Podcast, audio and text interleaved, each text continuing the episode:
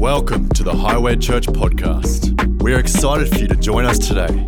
To find out more about us, visit highway.com.au. And I've simply called this message that your stretcher days are behind you. They're finished. And a few weeks ago when I came, I think it was an unforgettable moment, I know, because I barely had a voice to speak.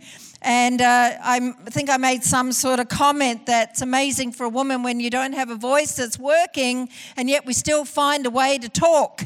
And so you endured with me for about 35 minutes when my voice wasn't working so well. So thank you. But I've got a little more strength today. And I think I shared the word with you out of that scripture out of Mark chapter 2. Remember the ones that climbed up through, got to the roof and created a hole in the roof so that the man who was the paralytic could be lowered down to Jesus. And we focused upon the climb. We focused on the effort involved. We focused on the digging, but we also focused on how grateful we are for the climbing companions that God gives us along the journey called life. Those ones that will encourage us, those ones that will lift us up, those ones that will say, we're with you, I'm for you, I'm not going to quit on you. Those standout words that came out in that scripture that we read just a few weeks ago, and it said this, when Jesus saw their faith. Faith is a thing that is seen. It's not disclosed. It's not hidden. There is evidence that faith has been around. And when those ones with this man who was the paralytic were with Jesus that day, and they got to Jesus, and Jesus says these amazing words, and he says, your sins are forgiven. And at this moment in this room and those that were in proximity, they said this. They said, Jesus, you've got no right to say those things. You've got no right to say that his sins are forgiven. And it's at that moment that I want to pick up now the rest of this chapter, Mark chapter 2, verses 9 through to 12. And I'm going to read this morning out of the New Living Translation. And Jesus says in response to those that said, you got no right to say that his sins are forgiven. He says, is it easier to say to the paralyzed man, your sins are forgiven, or to stand up, pick up your mat and walk? So I will prove to you that the Son of Man has the authority on earth to forgive sins. And then Jesus turned to the paralyzed man and he said, stand up, pick up your mat and go home. And the man jumped up, grabbed his mat and walked out through the stunned onlookers. They were all amazed and they praised God, exclaiming, we've never seen anything like this before. Now, there's four things that I want to bring to the table this morning as we gather together. The first thing is about standing up. The second thing is about grabbing your stretcher, as the Message Bible words it. The Message Bible uses the word stretcher. The New Living uses the word mat. Grab your mat or grab your stretcher. The third thing is to go home, and the fourth thing is to walk. And let me say to you, walking your journey out with God, walking as a believer is something that we've all got to learn and grow and mature and grow up into. A walk is not an automatic button. It's something that we choose. It's something that we learn. It's something we grow into. But let me just draw a few thoughts out of this today. The first thing is about standing up. Because that was the first thing that Jesus said to the man who was the paralytic. Standing up is only ever your first step. Standing up is just your first step of realization and revelation that your life can actually be better and your life can actually be different. That you can move from where you've been into where you need to go. Standing up is only that first little step along the journey. It's when that word comes to you that I've been laying down in this position for way too long. Standing up is that moment of understanding and revelation that maybe I can move beyond where my life has been. Maybe I can move beyond what my life has been like. And coupled with that realization will come these thoughts. I want to, I know I can, but I also know that I've been lying down in this position for so long and I've got used to it. And I've been in that place for such a length of time that some of the fight, if not all of the fight, has gone out of me because laying down has now become my familiar. And lying down can become almost an unwelcome companion. And I've been in that place for too long. But there's one thing that can't be ignored here, and there's one thing that can't be ignored with you. And this thing, this voice that can't be ignored was that Jesus' voice was the only one that matters. We've listened to conversations from other people, or we've listened to our own conversations. But Jesus was hovering over the paralytic.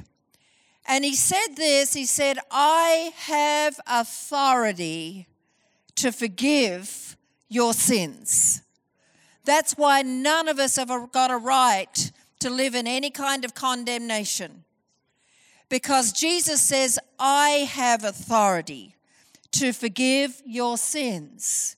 But I've been bad, I've done wrong, I've messed up, I've rejected God's voice, I've walked away from church, I've dishonored my parents, I've done the wrong thing. And Jesus' voice of authority says, I'm the one with the authority to forgive your sins. Don't ever let anyone else keep heaping coals of condemnation on you. Live under the voice of authority of Jesus, for he's the one with the authority over your life. It was the voice of Jesus. Gave him a reason that he could be a better man, that he could be a different man. It was the voice of authority gave this man the reason that I don't have to remain the same over from one year to the next. It was the voice of Jesus that came to him and said, I can be forgiven and I don't have to keep on lying down. And that's the thing that we need to take home today, is that the voice of authority, the voice of the Master, is the one that we need to live under. Secondly, he says, grab your mat or grab your stretcher.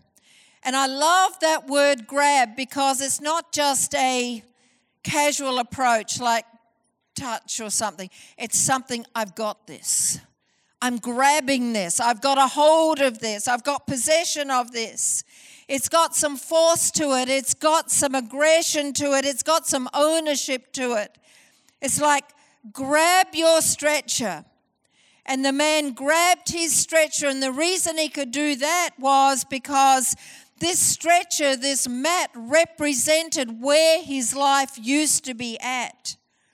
I've been there. I've been laying down for so long. I've been flattened by that situation. My life has been overcome by the problems there. But now I'm standing up. And not only am I now standing up, I've now grabbed my stretcher, and that season of my life will no longer define me. It has no voice, it has no place, it has no influence, it has no say, and I have grabbed that thing. And instead of laying on it, it's now in my hands. It's in my hands. It was deliberate, it was intentional. And he grabs his stretcher.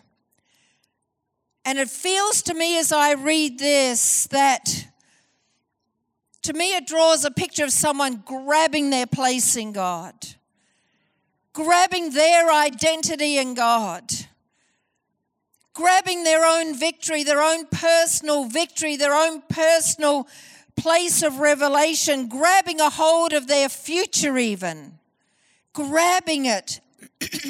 And saying, this matters, and I am not letting go of my future because I'm under the voice and I'm under the authority of Jesus Christ. Not only was this man standing, and the reason he was standing was because willingness was found in him to respond to Jesus' words. And he had a hold of his own stretcher. It reminded me of the defining moment, really, I suppose, the call that came upon the prophet Ezekiel's life. And the Message Bible says it this way. It says, and God grabbed him. He grabbed Ezekiel. And God was grabbing Ezekiel because he was needing Ezekiel to speak. Whenever God wants to do something on the earth, whether it's something new or breakthrough or ushering in a new season, what he will do is grab someone. Why was he grabbing Ezekiel? Because what had happened to Israel? Why were they so lost? Why were they so separated from what they were supposed to be? Why did they look like a valley of dry bones? What had happened to God's people? So what does God do? He grabs a man and he says, now, man of God, speak. But it went further than just a man speaking. It went into a place of saying, man of God, I've grabbed you now. Prophesy, prophesy, prophesy. Where there's death, prophesy life. Where there's death, prophesy breath. Where there's disconnect, prophesy life and breath, that they're coming back together. They're standing up. The life and the breath of God is in them. And join the army of God with the voice of God on the earth. But man of God, I've grabbed you now. Speak and prophesy. And when God wants to do something in your life, and something in mine, and something in our church, and something in our nation, he grabs a voice. He grabs someone who is willing to speak and willing to prophesy. And he says, I need a voice that will speak breath. And it's the grab of God on your own life that will pull you into your own future, to pull you up from your lowly place, your settled place, your whatever that place is that you've got a name for, and to pull you up from being earthbound into heavenly realms. I think we forget where we're seated, that we are seated in heavenly places. I wish I could remember the whole thing. I can't remember it all, but I recall someone at one time having an open vision. And in this open vision, there were these big boxes everywhere. And these boxes were wrapped so magnificently with these big bows on top. And these boxes were gifts that were going to a wedding. And the wedding was the marriage of the bride and the bridegroom, the church in Christ. And in this open vision, this person saw the boxes, the gifts being opened. And these boxes, when they were unwrapped, there were colours inside. And the colours within were yellows and browns, which represented being earthbound. And could it be that God wants to change the colours of our lives? From being earthbound, from being in this place, to move us beyond the earthly places and lift us up into heavenly realms, so that the colours that we carry are the colours of life and the colours of victory and the colours of living in those heavenly places where we have authority over principalities and powers of darkness and dominions. Instead of those things putting you on the mat, you say, my stretcher days are over. No longer am I being earthbound in my language, earthbound in my words, earthbound in my thoughts, but I'm being lifted up. I'm seated in heavenly places. My stretcher days are done.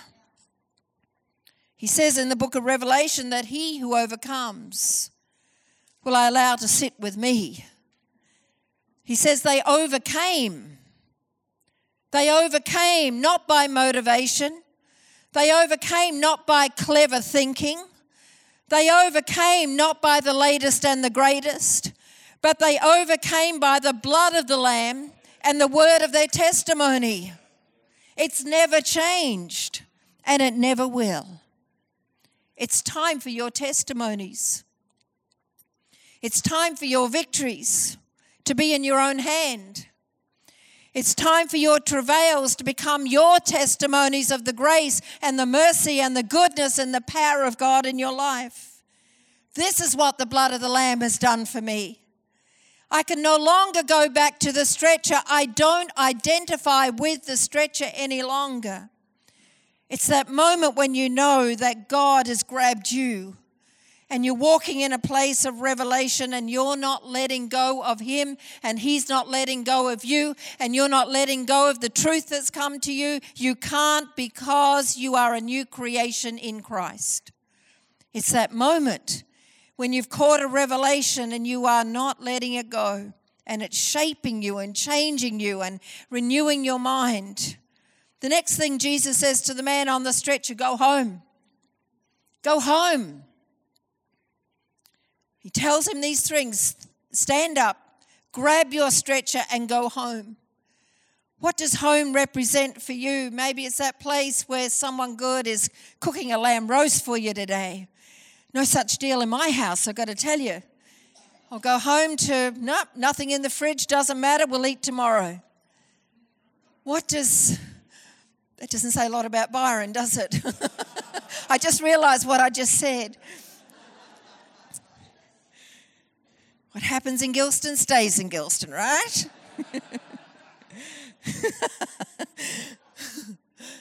Jesus tells him, stand up.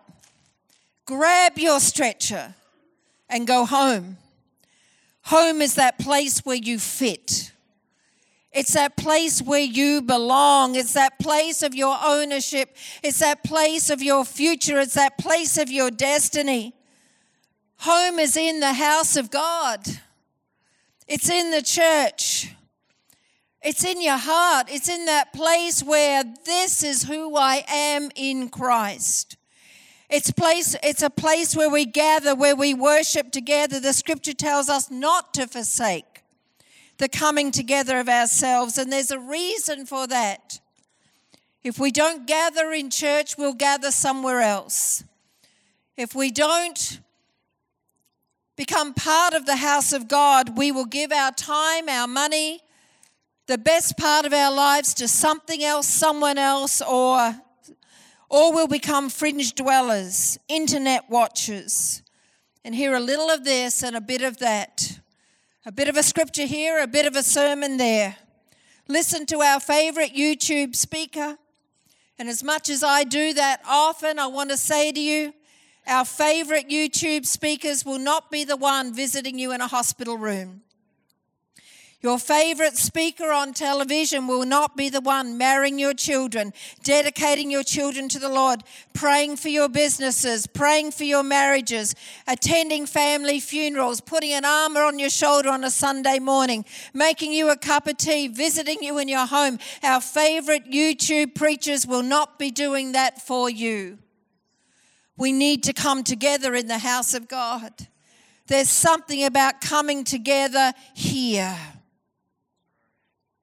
Being found in the house, found in his ways, found in his courts together and bringing praise to him together, found bringing encouragement to someone else's life and receiving encouragement for yourself, found praying for someone else and letting someone else pray for you, found caring about the health of our local church, found bringing people to church, found caring about what is your own spiritual climate, and found caring about how someone else's journey in God is going.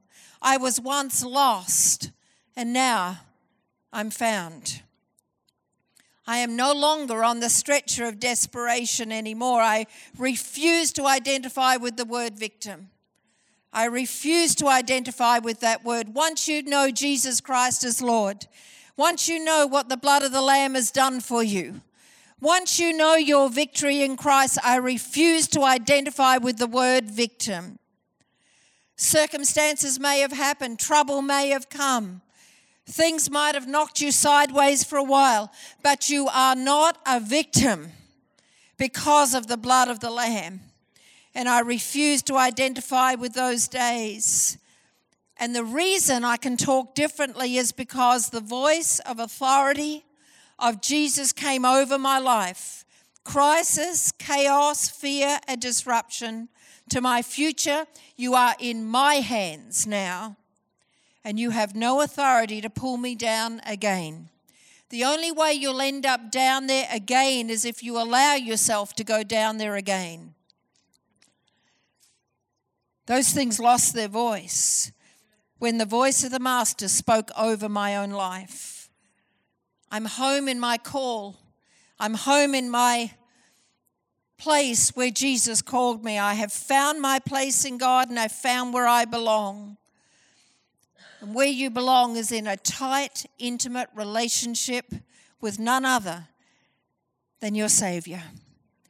And then lastly, this, and I'll get the worship team to come up in just a minute. This walk is different. It's a different kind of walk. Your walk is different when you have met with revelation and met with wisdom. Your walk is different when you meet Jesus. It's just different. And in verse 12 in the New Living Translation, it says, and the man jumped up. He jumped up and he grabbed his mat and he walked out through the stunned onlookers. And they were all amazed. And they praised God, exclaiming, we've never seen anything like this before. And I want to ask you, and I ask myself the same question, I ask us as the Church of Jesus Christ, when was the last time you got really excited about God? Like so excited that you were like this guy and you jumped up because you were so grateful about what the Lord has done. When was the last time that you stood up and you didn't care who was around you and you were so truly excited about your life and your future, and something within you has so come alive that you can't ignore it, and you don't want to shut it down, and you don't want to be silent, and you don't want to be passive, and you've grabbed your own personal stretcher, that thing that used to cause you to lie down all the time, and something in you has come alive to such a degree that you say, I can never, ever, ever, ever, and choose never to go back there again. And because of that, something in me has risen up. When you appreciate all that God has done for you, and that's become so alive on the inside of you, and that your life, your own life, should cause others to want to praise God. That there's something about our lives that has become so inspirational because there's truth in you. And there's something about you that is contagious, that it causes others to be stunned about what's happening in your own life. And they were amazed. And what did they do? They started to praise God also. I love that. It's like, I don't even know why I'm praising God, but you are, and so I am, and so let's all do that together. And I tell you what, that spirit of heaviness that the enemy wants to bring upon you, it just comes off. It comes off with praise. It doesn't belong to you. And here's the thing. We will never walk differently. Just remember this today. You will never walk differently until you know who has authority over you. What voice carries that authority? When you let someone else's voice have the authority over you, well, it was my mom, it was my dad, it was my brother, it was my work colleague, it was my son, it was my daughter, it was my friend, it was the church down the road, it was the church 10 years ago. What a distortion that is. That needs to be stopped today. That needs to be silenced today. It is the voice of Jesus that came over the man who was the paralyzed man. And because of that voice, Jesus says, stand up. Grab your stretcher and walk. and walk. And if it happened then, it can happen now, because Jesus is not changed. Let's not carry earthbound colours over our lives. The colours are brown, the colours that are earthbound, the colours that are yellow. And please don't, if you like yellow and brown, please don't all of a sudden throw your yellows and browns. I'm not talking about that. I'm talking about our identity in Christ. Our identity in Christ. And the reason you can walk differently with confidence today with your head held high is because He is the one over your life. Let me tell you one story. Wasn't going to share it today, but I will, because I want you to grab this.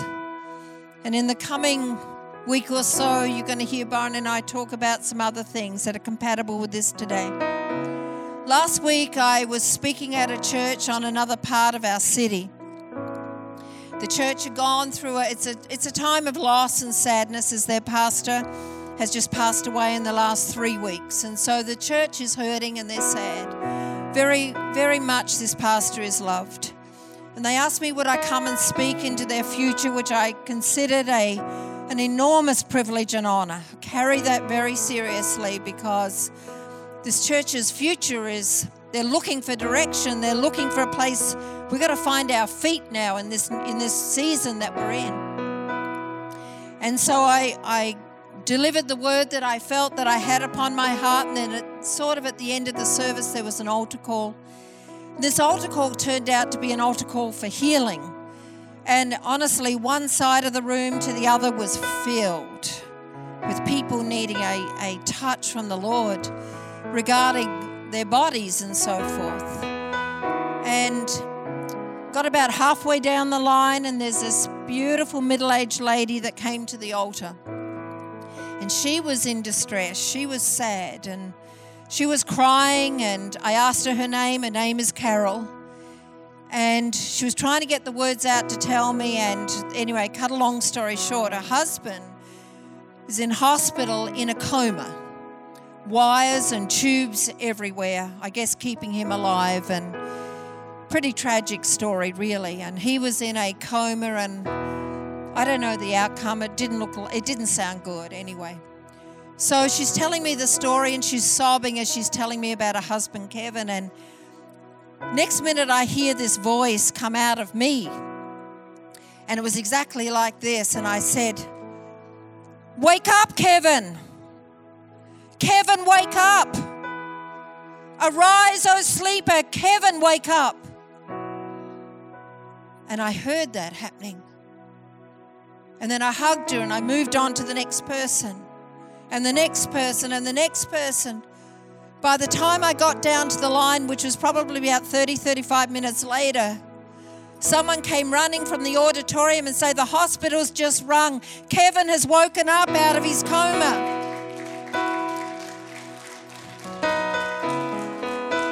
Not only has he just woken up, but they're taking all the wires and the tubes out of him. Kevin is awake. He's awake.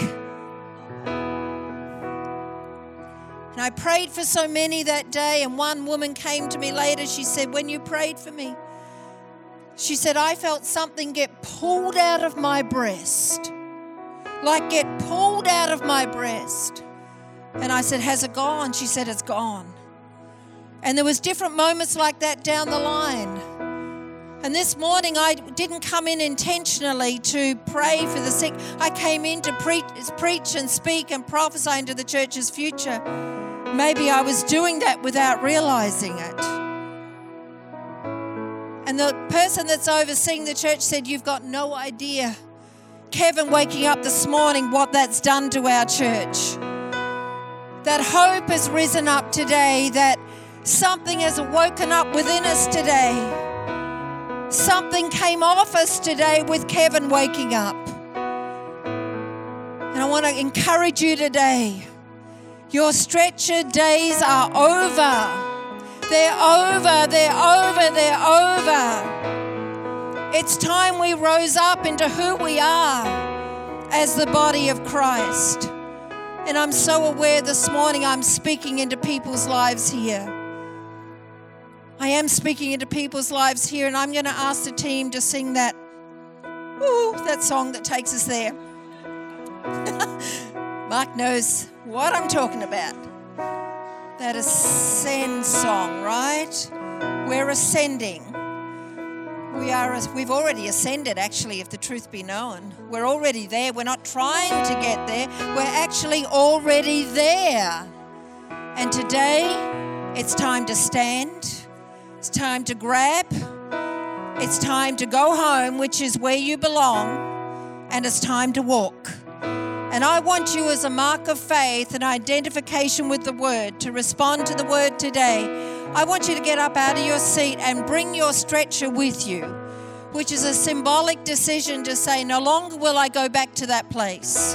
Today, it's at the altar, and from this day forward, I'm walking into my destiny. I'm walking into my freedom. I'm walking into my victory. I'm walking into that place that God has called me to, because the voice of Jesus is over my life. Church, would you stand? And those of you that say, I got to respond to this, come to the altar right now.